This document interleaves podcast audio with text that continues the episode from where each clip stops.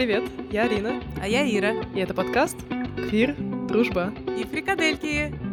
В этом эпизоде мы поговорим про понятие небинарности. И про речевое восприятие местоимения «они».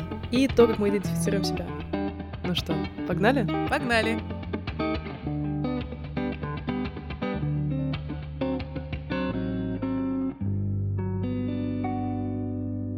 Мы снова вышли в эфир. Ура! Я соскучилась. Да, это был такой э, долгий перерыв, а, и кажется, что мы все забыли уже. Мы уже... Я вот лично забыла, как записывать интро, и вообще все забыла. Сколько мы эпизодов выпустили, забыла. Вообще, все. Но мне кажется, микрофон работает, компьютер включен, и мы можем начинать. Да. А вообще, пока мы были в отпуске, у нас э, произошел такой очень, э, как говорят, э, горячая беседа о том, э, э, на тему небинарности, э, и мы поняли, что эта тема нас э, э немножко... Буд будоражит наши умы. Будоражит наши умы и задает нам вопросы. И при том не только такие, как э, экзистенциальные, э, но еще и более академичные. И мы подумали о том, что почему бы не поговорить об этом подкасте. Да. Тем более, что для нас подкаст — это такая платформа для разговора. Мы напоминаем о том, что мы ни в коем случае не претендуем на академические знания, мы не профессионалы в области определения э, гендера, сексуальности и так далее, но у нас есть какое-то свое представление, и вот о нем сегодня хотелось бы поговорить. Я вообще э, с опаской говорю на такие темы, э, а на такие темы — это те темы, которых я сама не испытываю. И хочется сказать, что я человек бинарный, я э, женщина и предаю себя как женщина. Э, и поэтому про небинарность я говорю э, с такой немножко осторож... осторожностью, потому что боюсь сказать что-то неправильное. Э, я вообще человек, который очень готовится к, ко всем темам, и я скорее не буду развивать какой-то диалог, если я не знаю там э, тот вот фундамент, который там исторический фундамент, который э, шлейфом за этим как бы за этой темой идет. Э, и поэтому я все еще немножко даже мне так ладошки потеют говорить про эту тему. У тебя как? Кстати? Я очень спокойно к этому отношусь, потому что есть такое понятие, как э, growth mindset э, или развивающееся мышление. И есть очень много исследований о том, что когда мы делаем ошибки, это прекрасно, потому что если мы это не возводим в разряд «ой-ой-ой, что случилось, как плохо», это позволяет нам учиться и двигаться вперед. И на самом деле, чем отличаются успешные люди от менее успешных людей, это вот этим growth mindset. И я, например, стараюсь э, его применять, но это не так просто, потому что в прошлом эпизоде я сделала ошибку, это было очень неприятно. Э, мне не нравится ошибаться, а это уже мой fixed mindset или такой за зацементированное мышление, когда мы считаем, что сделав ошибку, все, все пропало, мы не имеем права это делать. Но это воспитание в том числе, э, потому что нам хочется быть э, хорошими в своих собственных глазах, а, к сожалению, это все не так просто. Кому интересно про ошибку, которую я сделала в прошлом эпизоде, посмотрите наш восьмой эпизод. Мы добавили в описании корректную информацию. Э, и спасибо нашим слушателям, которые в деликатной очень форме э, нам об этом рассказали. Надо сказать, что наши слушатели такие очень, во-первых, внимательны, а во-вторых, э, очень интересно, кто нас слушает. И много историков, э, и много людей, которые занимаются этим, поэтому это было прям очень даже как-то... Приятно. Приятно, да. Ну, ошибки позволяют нам узнавать новое или формулировать правильно, так что мы только благодарны. И также и в этой теме мы будем благодарны, если среди наших слушателей есть кто-то, кто определяет себя как не бинарный человек, и что-то будет такое, что мы скажем не так, мы всегда рады обратной связи. Да, а связаться с нами можно в нашем инстаграме, э, и ссылки вы увидите в описании к этому эпизоду. Но э, обратно к, к, к нашей теме небинарности, почему мы вообще об этом говорим? Слушай, сложно сказать. Э, а эта тема звучит, она звучит последние несколько лет достаточно громко, и мы, например, со Стасей э, в последнее время стали какие-то изучать материалы на эту тему, что-то читать, слушать какие-то интервью, и это действительно интересно, потому что 20 лет назад, когда я, например, свою сексуальность только осознавала, такого понятия, как небинарность, вообще не было. Я первый раз э, столкнулась с небинарностью как с таковой, когда была, была и есть подписана на Рейн Дафф, это модель и небинарный человек. И Рейн Дафф обладает такой физической, физиологической формой, что этому человеку очень легко перевоплощаться.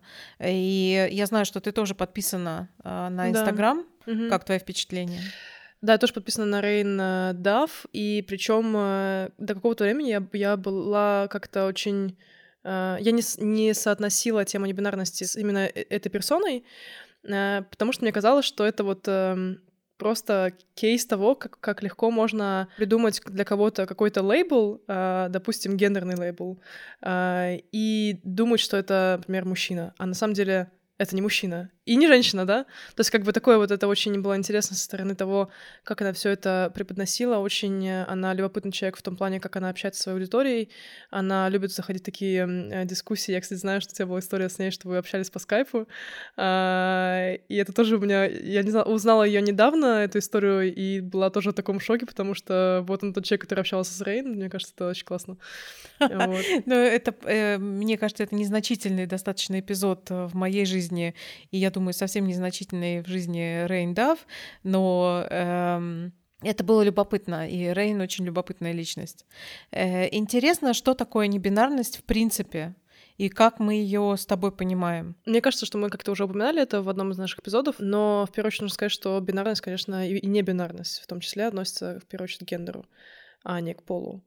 То есть, если пол это да, мужчина и женщина, и это относится более к физическим проявлениям, то гендер это наше психологическое, культурное и что-то ну, вот такое вот более социальное, то, что, то, что в нашей голове, да, а не в штанах. Не в штанах. И небинарные персоны не определяют э, свой гендер как, э, например, эксклюзивно мужской или как эксклюзивно женский.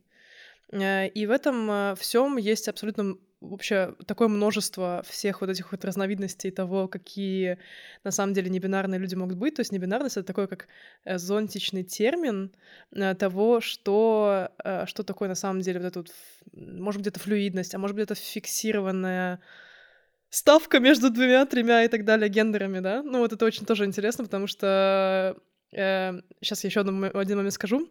Когда-то у Собчак выходила это видео прекрасное, ужасное, с... Как там ее звали? С Максимовой? С вот этой женщиной. С женщиной, да. С... Которая нам показалась довольно гомофобной и очень такой вот формации Странная, короче, она была. Да.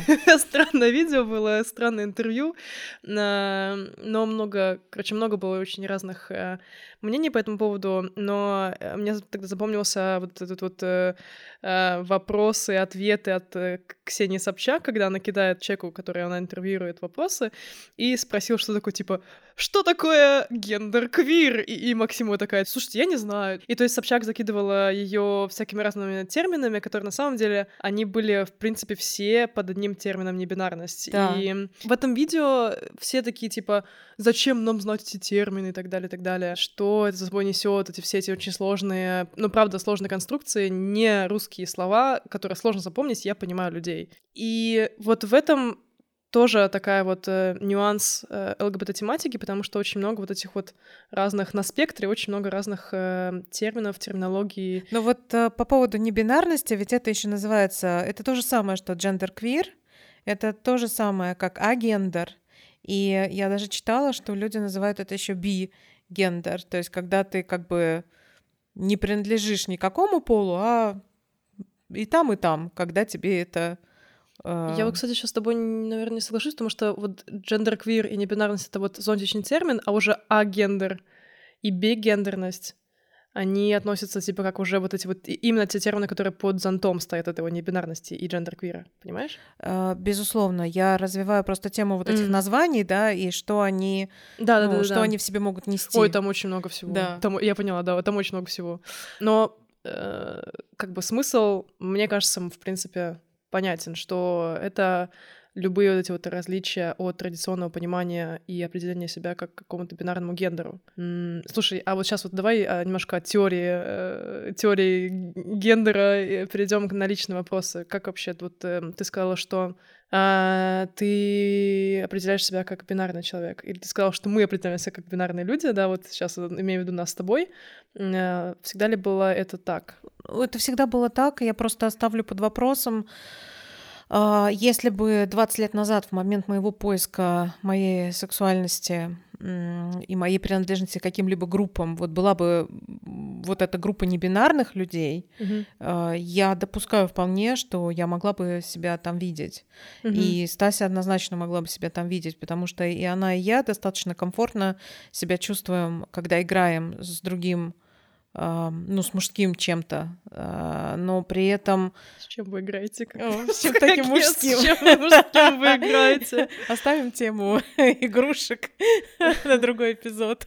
Вот. Но мысль какая, что вот я, например, не всегда ощущаю свою принадлежность к женскому полу потому что есть какие-то темы, которые мне не близки, непонятные. Я никогда не испытывала желания стать матерью, а мои, например, близкие очень подруги, ну это прям вот, да, одна из главных целей жизни. Я знаю, что для многих женщин это так. И есть какие-то такие вот чисто женские вещи, которые нам навязывает общество, которые мне не близки и никогда не будут близки.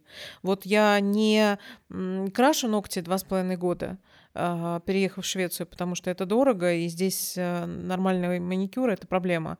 Эм, и сейчас я когда смотрю на накрашенные ногти других людей, мне кажется это странным, потому что это тоже то, что общество сказало, это красиво, это делает э, женщину женственной, и тогда ты тоже считаешь, что это красиво. Вот у ну, меня, что, может быть, людям нравится красить ногти. Почему тебе нравится красить ногти? Потому ну, что, ну, потому что ты считаешь, что это ногти. красиво. Думаю, что это классно. Извините, я опять вокруг Если бы тебе в детстве показывали, что одевая кольцо на шею, ты становишься прекрасной, я тебе уверяю, что в свои там 25 лет ты бы тоже говорила, блин, ну кольца на шею, это так классно, я делаю это для себя, потому что меня прет от моих прекрасных колец на моей прекрасной длинной шее, э, что только говорит о том, что мы продукт общества, и вот э, мое сопротивление принадлежности женскому полу в том э, качестве, в каком общество женщин видит, оно очень сильное. Почему тогда мужчины сейчас красят ногти? Типа в черный, в синий, в зеленый. А почему типа... ты это противопоставляешь? Это окей красить ногти в принципе. Но они же не говорят, что типа они мы красим ногти, потому что нам сказал это общество. Они это делают, женщины. потому что им это красиво. Вот. А что женщины не могут потому делать, что, что общество что это сказало, красиво? что это красиво. Ну, то есть подожди, подожди, подожди. Если им это красиво, почему тогда женщинам не может быть это красиво? Лично, говорим... лично женщинам. Вот смотри, ты мешаешь два понятия сейчас. Давай, какие? Э, ты говоришь о том, а, что ногти — это красиво, и я с этим не спорю. Но я тебе говорю о другом уровне размышлений про это, что то, что мы воспринимаем красивым, продиктовано тем обществом, в котором мы живем. Если бы ты жила в Африке, в племени, где было бы красиво носить кольца на шее для женщин, то мы бы в равной степени сейчас с тобой отставили бы права мужчин тоже носить кольца на шее, потому что им это красиво. Я очень за, что мужчины делают маникюр, педикюр, ухаживают за собой и выглядят э, великолепно, делая это и не делая это тоже. Вопрос в том, что, конечно, же, от женщин больше ожидается, что они будут красить ногти, носить каблуки и так далее. Вот у меня лично очень большое этому сопротивление. Но при этом я все-таки сейчас в свои там 40 лет понимаю, что я женщина, которая любит женщин.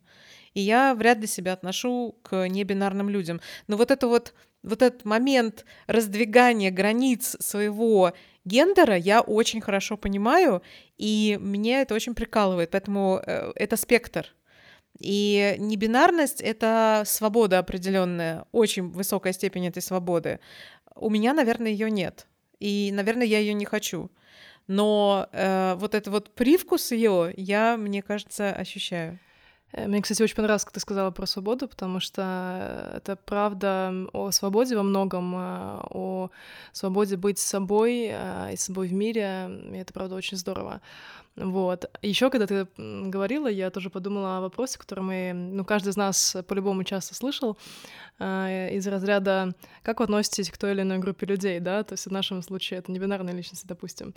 А, для меня такой вопрос, он некорректен и во многом неприятен, потому что как я могу спорить э, с чьей-то самоидентификацией, как я могу как-то относиться или давать субъективную оценку ей, да, потому что это, это то, как человек внутри себя себя ощущает, то есть э, я невольно вообще как-то ну, я должна воспринимать это как априори данность, да, вот, а не что-то, чему можно давать субъективную оценку. И единственное, чем я могу как я могу быть рядом а, и, и как я могу внести как бы свою лепту в инклюзивность и так далее, это в первую очередь использовать местоимение. И хочется вот здесь вот перейти на тему местоимения вообще, потому что тоже она довольно любопытная, ведь э, когда, например, я общаюсь на английском, у меня происходит эм, а, там, ну, переход э, с бинарных местоимений на they, если это там, ну, я говорю, в первую очередь местоимение они, и э, тут нужно заметить, что не у всех небинарных людей местоимение они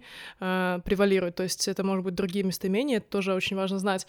Но если это в случае там местоимения они, то я довольно органично перехожу э, на него и как-то даже не замечаю этого. Причем на русском совершенно другая картина, потому что мне, ну, и тоже тут нужно заметить, что я никогда не общалась с личностью на русском, но мне сложно в своей голове выстроить синтактически правильное предложение, э, которое не будет меня там коробить э, с местоимением э, они и вот таким же же окончанием. То есть мне, например, сложно в голове дается ну, вот, э, составление предложения, там, ты решили.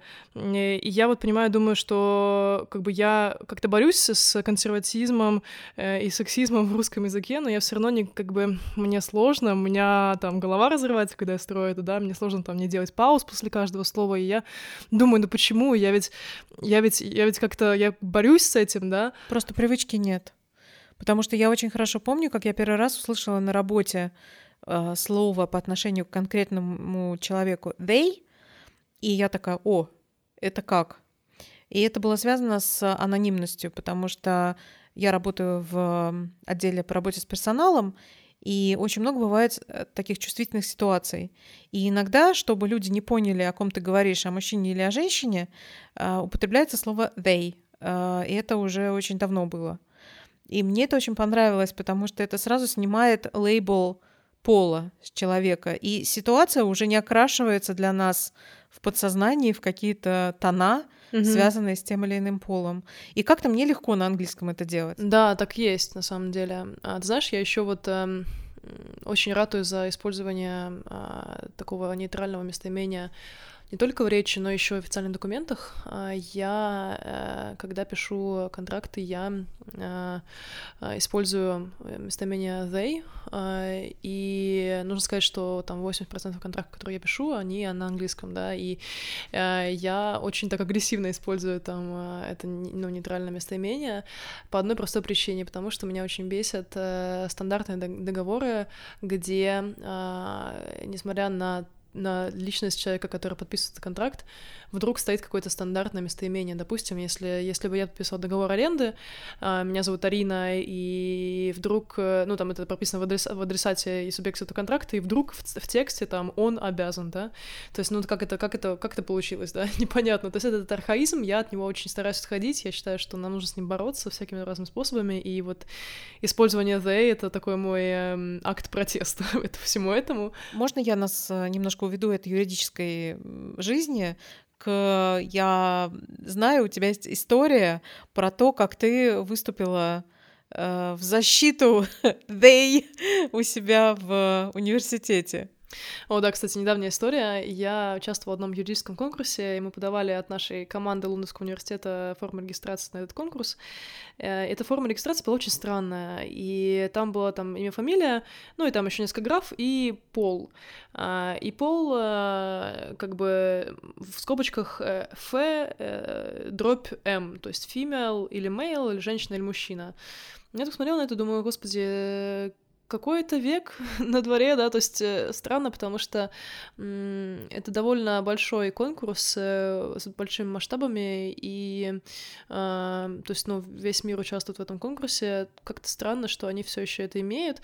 Ну, я так смотрела, думаю, ладно, как бы забыла про это, и через там несколько дней написал нам профессор и такой говорит, знаете, я уже там третий год э, тренирую, э, тренирую команды, и третий год подаю регистрационную форму, которая выглядит вот так вот. И меня уже третий год мучают вопрос, почему они это не убрали все еще. И в этом году я решил э, немножко такой в акт протеста поставить рядом со своим именем и полом знак X, чтобы показать им, что как бы люди, которые, а, которые могут участвовать в этом конкурсе, могут иметь другую идентификацию.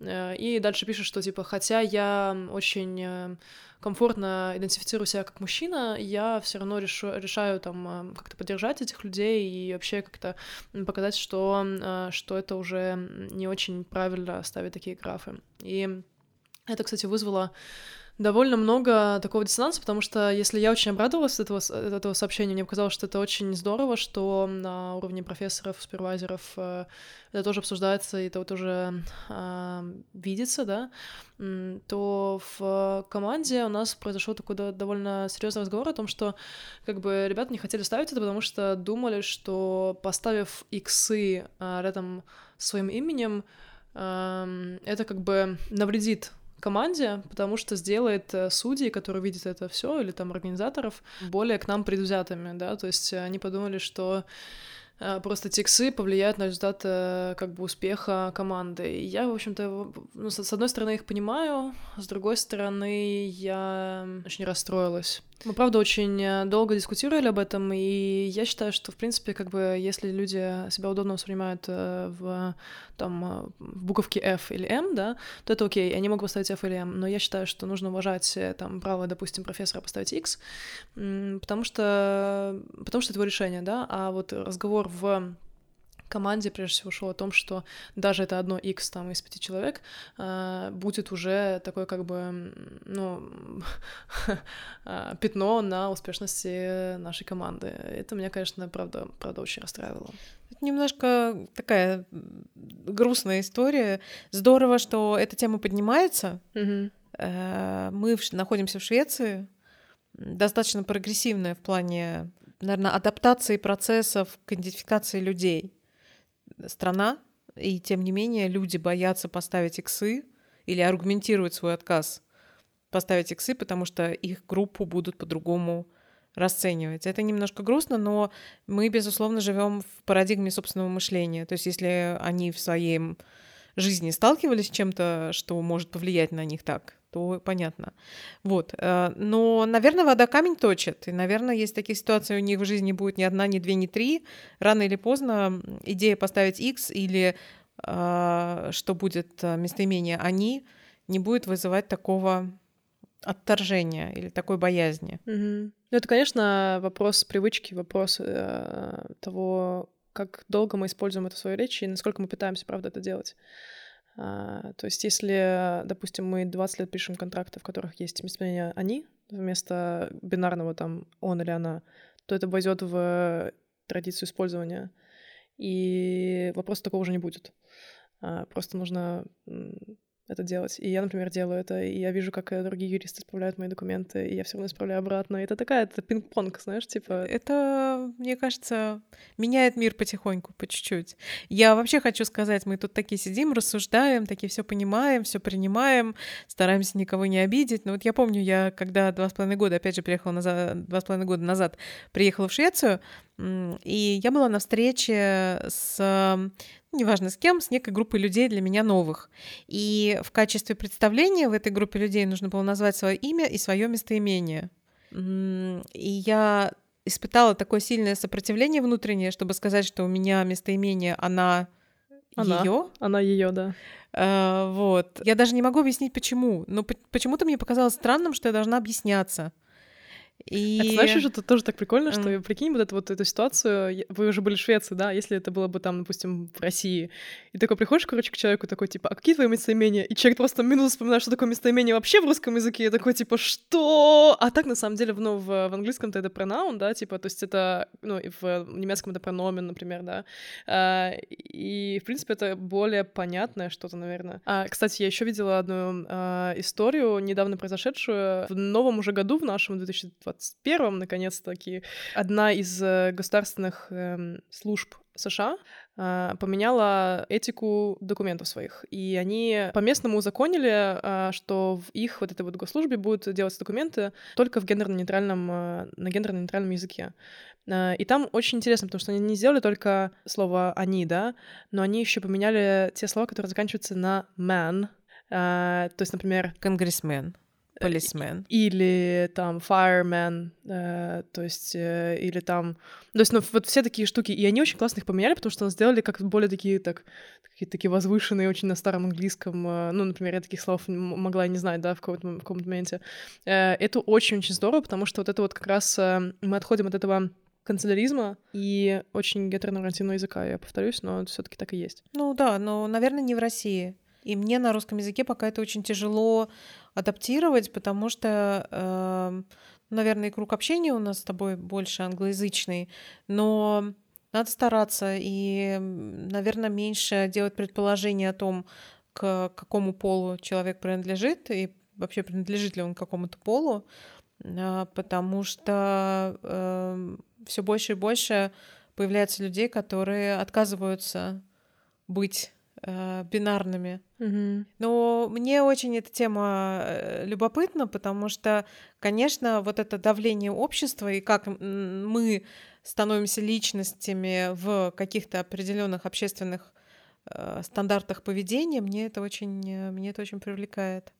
Мне кажется, что это очень забавно, потому что я уверена, что если детям с детства говорить, что, я не знаю, зеленый это цвет несчастья, то, конечно, это останется в голове, что зеленый это цвет несчастья. И всю жизнь мы будем находить индикаторы того, что действительно зеленый это цвет несчастья. Вот, у меня есть пять примеров, я тебе их сейчас расскажу. И так далее. Ну так мозг у нас работает, интересно. Вообще очень тоже такая э, тема про детей вообще. Это гендерно-нейтральное воспитание. Знаешь, что это, что такое? Ну, я знаю, что такое гендерное, знаю, что такое нейтральное, я знаю, что такое воспитание, но твою мысль пока я не...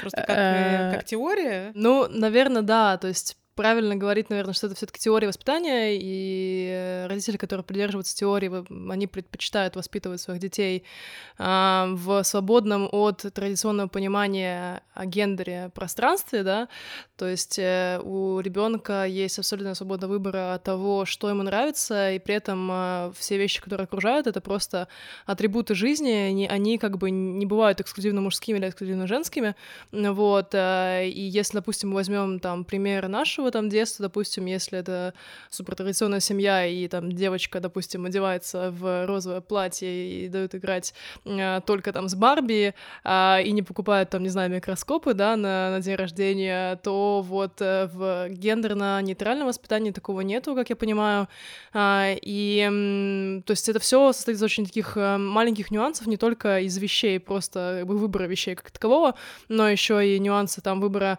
имени, например, гендерно-нейтральное имя, который может трактоваться по-разному, да, там а, обращение к, к самому там ребенку не как там ты моя дочь, да, а ты мой ребенок, а я твой родитель, да, более вот нейтральное. А, и вот, наверное, так, э, так я понимаю это все. Как вот ты на это смотришь? У меня очень много сопротивления вызывает э, это, потому Почему? что тогда объясни мне, то есть для меня это про феминизм, про то, что быть женщиной это не значит носить розовые платья и не значит не любить микроскопы. Это и не значит обратное. Это значит, что у тебя должен быть выбор. У тебя, как у женщины, всегда должен быть выбор. Я хочу ношу каблуки, хочу не ношу. Я хочу буду домохозяйкой, буду матерью, а хочу не буду. Буду профессоркой э, или ученой. Слушай, а почему ты думаешь, что э, как-то небинарность э, притесняет феминизм в своем проявлении. То есть ты как-то так очень э, рьяно за это выступаешь, что, ну, кажется каждый раз, что мы просто довольно давно с тобой говорим на эту тему, каждый раз мне кажется, что, правда, как-то феминизм, он э, э, страдает от проявления небинарности. Вот как это, как это связано в твоей голове? Я вот э, пытаюсь понять, э, почему это так. Потому что когда ты, говоря о гендерно-нейтральном э, воспитании, вдруг говоришь, что это значит, что девочки не играют в куклы Барби, а имеют право смотреть на микроскопы, для меня это чистой воды феминизм. И я тогда эти две темы, я не то чтобы говорю, что одна тема как-то другой угрожает, или они, видимо, просто пересекаются очень сильно. Но когда люди говорят о небинарности в разрезе «я не бинарна», потому, или «я не бинарные», а, потому что я биологический мужчина, но я хочу носить платье, или «я биологически женщина, но я хочу полететь в космос и не хочу носить платье». Для меня так, секундочку, а почему мы говорим, что женщина должна носить платье? Нет. Я могу быть женщиной, ходить в штанах, носить носить мужскую одежду и все еще быть э, бинарной женщиной. Ну подожди, э, ведь феминизм вообще про поддержку женщин во всем, э, в том, что женщина может делать все, что она захочет. Не то, что да. только... Но ведь, понимаешь, если феминизм, он выражается в поддержке, как экспрессия, да, то небинарность, она может быть внутри. То есть я могу быть небинарным человеком, который поддерживает женщин. То есть я могу быть Ариной, небинарной феминисткой. Понимаешь, да? То есть это, это Конечно. запятой. Но при этом, как бы, я в себе, я не бинарна, допустим. Это, это не У так, нет это... с этим проблем. У меня есть проблема в формулировке. Э, я не бинарный человек, потому что я биологически женщина, но не хочу носить платье. У меня есть проблема с этой формулировкой, потому что она обязывает бинарных женщин носить платье, как бы. Я понимаю, что это не так. Но и то, когда мы говорим, что у меня есть проблема, это не то, что у меня есть проблема. Это то, что я за это немножко цепляюсь, и мне хочется чуть больше это понять. Сейчас наши слушатели такие, я потерялась в ваших там, в, в всех да, этих самых... Да, феминизме, есть... небинарности. Э, слушай, ну, в любом случае, давай, давай э, сойдемся на том, что эти термины идут э, как минимум за ручку в каких-то моментах могут идти. Иногда. Ира сейчас, Ира сейчас как-то очень странно, мне какие-то тут... Э, короче, а, она, видимо, со мной не согласна. Да, я готова сойтись на том, что эти две темы существуют, и интересно поисследовать дальше, как это... Сосуществует. Да. Возможно. Потому что я не вижу противоречия никакого, но есть вот эти вот какие-то маленькие индикаторы, на которые я начинаю реагировать. Я... Но это мое личное, может быть. Я думаю, что ты просто суперфеминистка, а я супер Швейцария. То есть ты скорее э, скажешь, что типа я феминистка, запятая, я не бинарна, да? Да. А, а я такая, типа, я между, между, знаешь, это как, как а ты не определившийся квир, мы помним. С, да, среднее молочко. Среднее молочко, Понимаешь, да. то есть, ну, как бы я не... Э, короче, для меня эти понятия разные, э, и ты тоже говоришь, что они разные, конечно, но просто э, я не вижу в них вообще, вот они существуют у меня в разных мирах, э, и я, конечно, мостиками между ними мало вижу, но, возможно, он есть. Это, кстати, очень интересный вопрос, и давайте мы пообсуждаем это тоже в нашем инстаграме. Было бы очень интересно услышать ваши, ваши мнения по этому поводу. И истории. И, истории, и да. если нас слушает небинарная личность, которая готов поделиться своей историей и обсудить с нами все эти темы, мы будем очень рады познакомиться поближе. Ну, а у нас такая получилась с тобой горячая дискуссия. Да. Спасибо, Арин, это клево, мне нравится. Немножко вернусь к теме воспитания и нейтральности в плане гендера. А, в Швеции действительно есть а, несколько таких экспериментальных точек, где это делается. Ну, в большинстве своем в общем-то, то, что я наблюдаю, здесь абсолютно традиционные вот эти моменты. Единственное, гораздо более открыт спорт для девочек, это сто процентов. То есть здесь, а, что девочка играет в футбол, это вообще среднестатистическая картина мира а, очень часто. У меня очень многие коллеги играли в прошлом в футбол в женских командах. И вот какие-то такие моменты, они точно есть. Но сказать, что в Швеции гендерное нейтральное воспитание, э, я не могу. Э, оно где-то вот индивидуально есть в каких-то экспериментальных детских садиках, насколько я слышала. Я думаю, что это как минимум сложно. Нас все равно ну, воспитали, большинство, большинство из нас воспитали очень нормативно. И я бы с собой боролась, конечно. То есть у меня есть некоторые там, свои тоже какие-то там может быть, где-то стереотипы, какие-то там нормы и так далее, и так далее, которые я вижу, что и мой ребенок тоже через них проходит. Но я вижу это, но вот это вот не выходит с моей как, головы. Какой твой ребенок? Мы тут. Дорогие слушатели, в нашем подкасте открывается просто Арина. Нет, мой э, воображаемый друг ребенок. Да, воображаемый будущее и так далее, и так далее. То есть, э, ну, я как бы это понимаю вижу. Ой, на что ты сидишь улыбишься? А мне захотелось сразу поговорить про то, как ты вообще себя с материнством видишь, и есть ли у тебя такая жизненная задача, что у тебя обязательно должен быть ребенок. Я скажу, что да, но это отдельная тема. Я думаю, что мы еще поговорим про это, потому что у нас с тобой тоже такие... Э, кстати, интересно, потому что мне кажется, мы даже в обычной жизни не очень это обсуждали. Ну, подробно а, нет. Не, да, подробно нет, поэтому Поговорим об этом как-нибудь в одном из эпизодов. И мы раскроем тему, как э, гей-пары или квир-пары это делают. Это. Это, э, это. заводит детей, безусловно. Это мы раскрывать не будем. Слушай, еще одна последняя э, тема про небинарность, о которой я хотела поговорить. Э, это видел ли ты, что иногда блогеры, особенно блогеры из ЛГБТ квир-тусовки, пишут, что, например, э, ну вот в своих постах э, пишут слова, допустим, учительница, при этом перед мягким знаком они делают нижнее подчеркивание или звездочку ставят. Ты видела когда-нибудь такое? Какие у тебя интересные, это русскоязычные, да, блогеры, да, да, да, да. по всему. Mm-hmm. Мне надо сравнить с тобой листы подписки. А, я такое где-то видела, но я не совсем поняла, что это значит. Вот это как раз э, тема инклюзивности небинарных персон, потому что э, в нашем э, русском языке сложно это сделать, если это, может быть, не через они, они то, ну, хотя бы, то есть мы же не говорим учительницы, ну, то есть это такое, да, вот это множественное число уже идет, а чтобы не делать это множественное число, но при этом э, как бы сориентировав читателя на то, что это в том числе не бинарные персоны подразумеваются под этим постом, это вот нижнее подчеркивание или звездочка означает как раз эту инклюзивность. То есть в этом слове инклюзивны или включены э, небинарные персоны, которые могут Красиво себя... сказала. А, да. Спасибо. Я правда не знала об этом. Ну, вот которые, которые могут тебя, типа, идентифицировать себя не как учитель или учительница, а вот как... Как... Э, Квир-гендер. Гендер-квир. Да. Но это не так важно. У меня к тебе вопрос. Так. Э, мне очень интересно чуть-чуть про тебя больше узнать в плане твоего восприятия гендера. Угу. Ну неужели, вот я все пытаюсь нащупать это, неужели у тебя никогда в момент, когда особенно у тебя отношения с женщиной, а, неужели у тебя никогда вот этой игры с гендером не появляется? Вот я, кстати, не очень... Я думаю, что говорить играть с гендером такое, типа, мне кажется, что это не игры такие, такие очень, ну, типа, то есть для меня это очень такая опасная игра. Ну, Почему?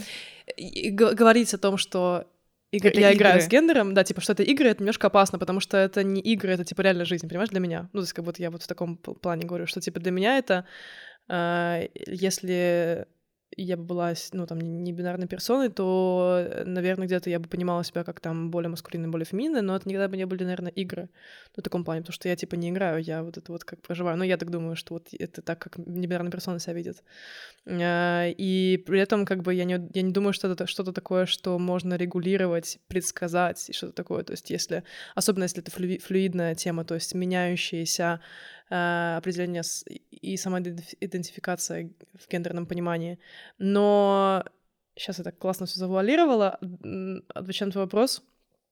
Я думаю, что у меня из-за неимения репрезентации, как у многих из нас, в каком-то моменте, конечно, проскакивал момент того, что типа, а вдруг, э, вдруг я мужчина? Ну, то есть, как бы, а что, а что если а что если все, что я делаю, и все вот это вот э, девушки какие-то там, все это на самом деле, ну, мужское. Это вот то, как мы с тобой помнишь, говорили про эту писательницу, которая покончила с собой, потому что не имела репрезентации и, ну... Не смогла себя определить в этом мире. Mm. Да, и думала, что она мужчина. И э, я думаю, что в, в какой-то момент это все утряслось, э, потому что нашлось слово «томбой». И оно мне так помогло, конечно, в определении себя, потому что э, я достаточно комфортно определяла себя как э, женщина, а при этом понимаю, что я могу иметь э, довольно маскулинную внешность. Я постриглась первый раз, э, когда мне было 13, и у меня была короткая стрижка, то есть мне было 13-14 лет, это так. И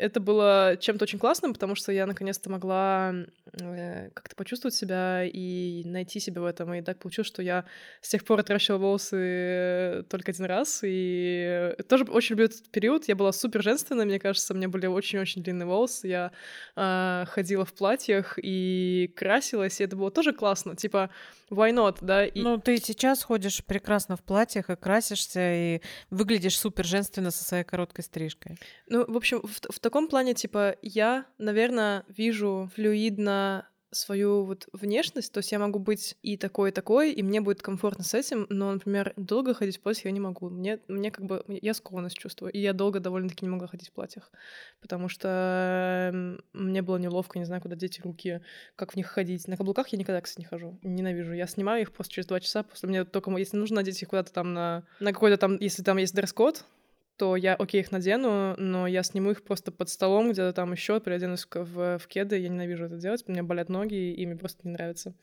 Вот. Ну и при том я еще становлюсь метр девяносто и смотрю всех, со всех с высока. Это, конечно, очень прикольно, но, но нет. А какой у тебя рост э, вообще, в принципе? 175. Вот, вздохнула я э, со своими метром 63. Вот. Очень, э, очень удобный рост. Очень э, таких ну, людей очень классно обнимать.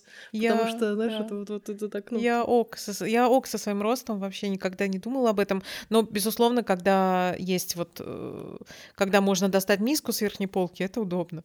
Вот. Э, я хотела тебе сказать большое спасибо. Я некоторым образом эм, специально да, задала вопрос про игру с гендером, пытаясь немножко облегчить тему. Но тебе удалось э, и адресовать то, что действительно гендер — это не игра, мы не говорим о каких-то играх, мы говорим о серьезных вещах, как идентификация. Спасибо тебе за то, что ты нас к этому вернула. Я иногда заигрываюсь сама. Вот. Э, и очень интересно э, послушать было про твою историю в том числе. Спасибо. Вот, но э, я не могу сказать, что мы легко зашли в 2021 год. Не кажется ли тебе? Такая тема довольно... Ну да, довольно непростая на самом деле. И как бы у нас у самих много вопросов. Э, я на самом деле думаю даже, что у наших слушателей сейчас очень тоже много вопросов. Будет очень интересно их послушать.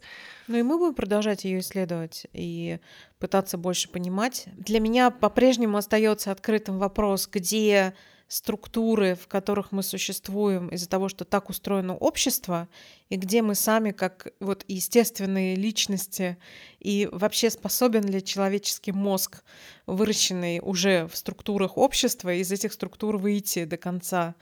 Может быть и нет, а может быть и да. И мне кажется, что небинарные люди, они тот шаг э, к свободе, который уже существует э, сегодня.